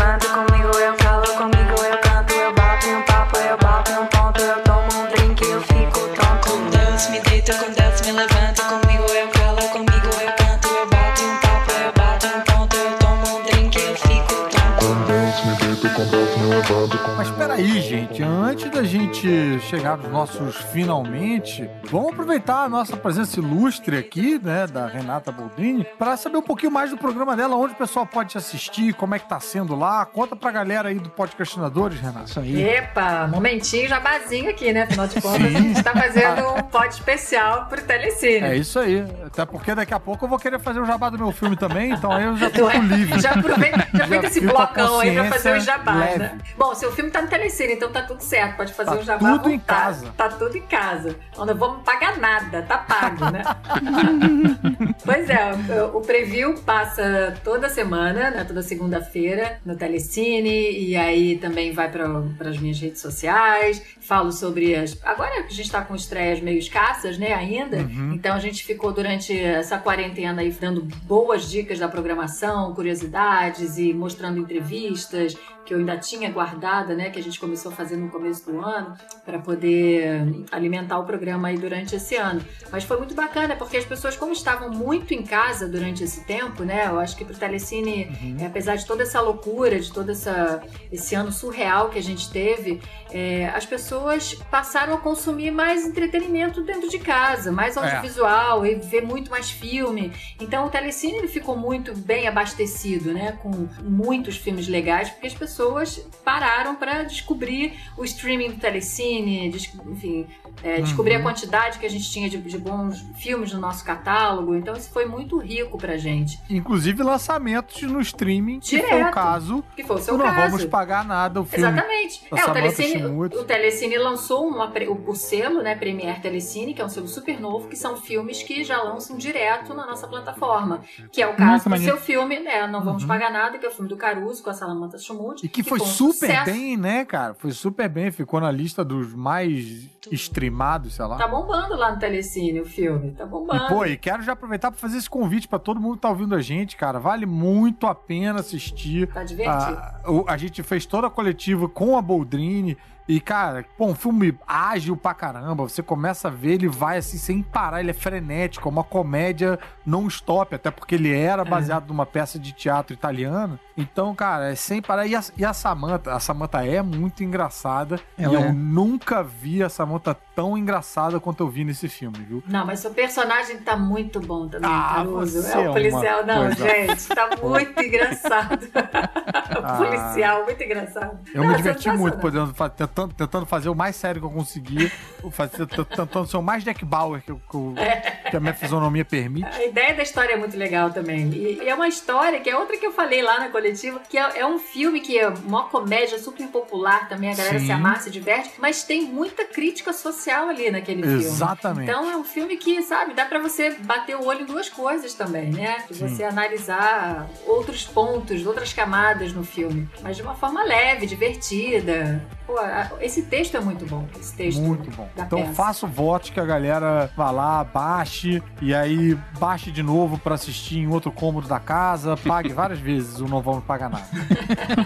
Não, pra quem já assina a Telecine tá de graça mesmo, não vai pagar nada. Se você aí, gente, nada mais, molezinha. entendeu? Já, tá- já tem Telecine, eu já tem só o, só o streaming, né, o aplicativo do Telecine. Se tiver uma coisa ou outra, já é seu, meu amigo. Precisa baixar barato. Então é isso, pessoal. A gente falou aqui de um monte de coisas que valem ser vistas e revistas. Tudo que foi falado tá no streaming do Telecine. Na verdade, a gente se baseou na lista Os Melhores de 2020, que tá lá na home pra você conferir, se você não lembrar de todos que a gente falou. Sabe que isso das listas é o que eu mais gosto de lá? Tem várias listas, tem sobre tudo. Tem lista de filme politicamente incorreto, melhores efeitos especiais, filme pra quem tem insônia, anos 80, Olha aí, anos 90. GG tem até lista de filmes com até 95 minutos. Pra que série? Vamos só ver filme curto. É verdade. Mas tipo assim, como é que é filme pra quem tem insônia? É, O cara fica dormindo durante o filme todo, aí tu fica assistindo, dá vontade de dormir, é isso? Como é que Não, é funciona? tipo esses fuga da galinha com as ovelhas pulando e tal, uma coisa assim. Ah, entendi. Mas a melhor lista de todas é a nossa. Que agora tem a lista do podcastinadores lá também. E olha, tem uma coisa que eu gosto, sem brincadeira, é ficar montando lista. Eu acho que eu gasto mais tempo montando lista do que assistindo as paradas. Eu gostaria de fazer isso profissionalmente, viu? Tipo, ser tipo um, um personal lister, sabe? Curador de filmes. Tem minha lista lá também, tá? Renata Boldrini. Olha as de vocês. ó, Olha aí. Ó, Olha só. Olha aí. Pô, depois a gente tem que colar a lista dela e roubar uns filmes dela e botar na nossa lista, galera? Mas você pode ir lá, ver a nossa seleção de filmes imperdíveis, não só de 2020, de todos os tempos, todos disponíveis já pra assistir. É isso aí, confere lá. E se você ainda não tem o streaming do Telecine, acessa telecine.ne barra podcrastinadores pra assinar. A boa notícia é que os 30 primeiros dias são grátis pra novos assinantes experimentarem. Olha aí. Então é isso. Bora acabar mais cedo essa gravação que eu ainda quero assistir um hoje antes de dormir. Sim, filmes pra quem tem insônia. Cara, imagina ver um filme todo em ASMR. Ó, pra quem tem insônia, se eu puder indicar alguma coisa, assistam Cats. Sério, um dia eu ainda vou conseguir falar de Cats nesse podcast. Vamos todo mundo assistir um filme depois daqui. Eu já indico um filme pra vocês, hein? Magnatas do Crime, que é sensacional, o filme do Guy Ritchie. Ah, é? Guy Ritchie. Ah, olha, eu já vi, Guy já vi. Ritchie. Guy Ritchie, Ritchie. é o último dele que estreou, estreou no, é Pô, desse também vou dessa. Premiere Telecine, estreou no cinema, ficou há pouco tempo agora no cinema durante a pandemia e já tá no streaming do Telecine, é filmaço, gente, é filmaço realmente com o Matthew McConaughey, inclusive tem uma entrevista que eu fiz com o Matthew McConaughey durante a, agora a pandemia, né, entrevista virtual, ele lá eu cá, tá aqui, postei hoje aqui no meu Instagram, vocês vão lá por favor, comentem, né, vejam. Tem o Hugh Grant fazendo um papel que não tem cara de Hugh Grant. Maravilhoso, o papel do Hugh Grant é maravilhoso, vocês têm que assistir esse filme, gente, é E eu tô sensacional. querendo é, tirar o gosto ruim do Ritchie do Rei Arthur dele, Tu vai, cara. mas tu vai tirar fácil, porque esse filme. É, ele- esse filme é eu muito bom. dele, cara. Não, o Guy Ritchie tá. Esse filme é, é uma volta dele lá pros filmes de origem. Ah, é Porcos e é, é Lock, Stock and Two Smoking Barrels, Net. Os net, jogos Exatamente, trapaças dos cães. Fumegantes, isso. Pô, Exatamente. caraca, cara. Você vai ver. amar, você vai amar. É divertido, o elenco é sensacional. O elenco é Cada muito personagem melhor que o outro, gente. É sensacional, de verdade. Gente, não vou nem indicar nada, eu vou ficar só na indicação da Boldrin, cara. que luxo, cara. Que luxo ter essa mulher aqui, gente. Meu Deus do céu.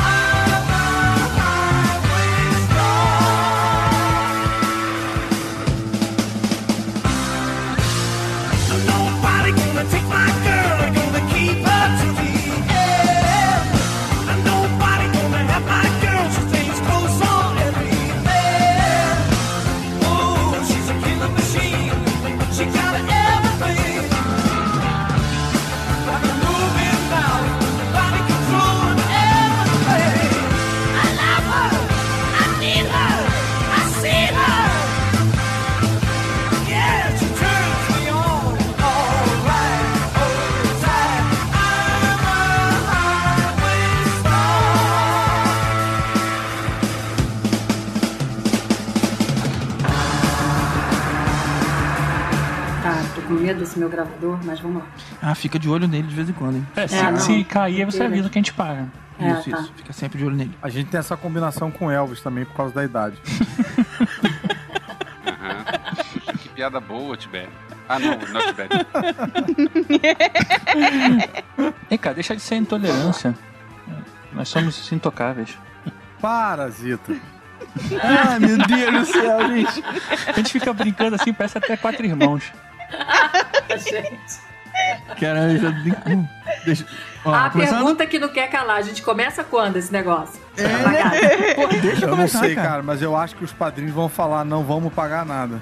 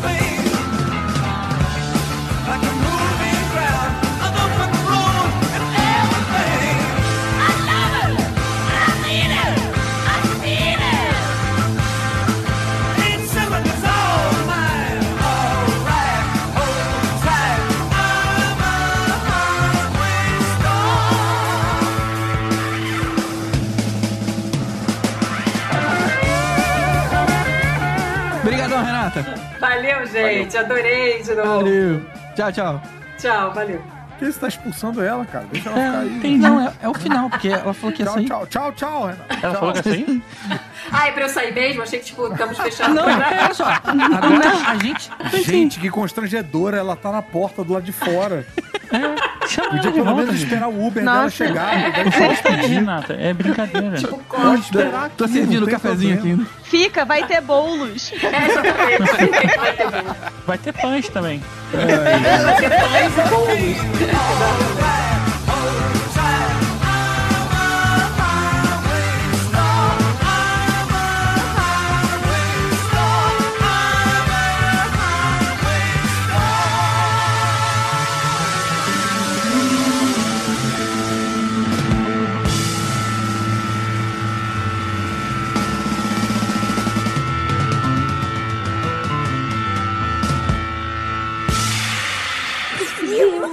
Eu disse que esse plano é infalível. Finalmente o plano seu deu certo.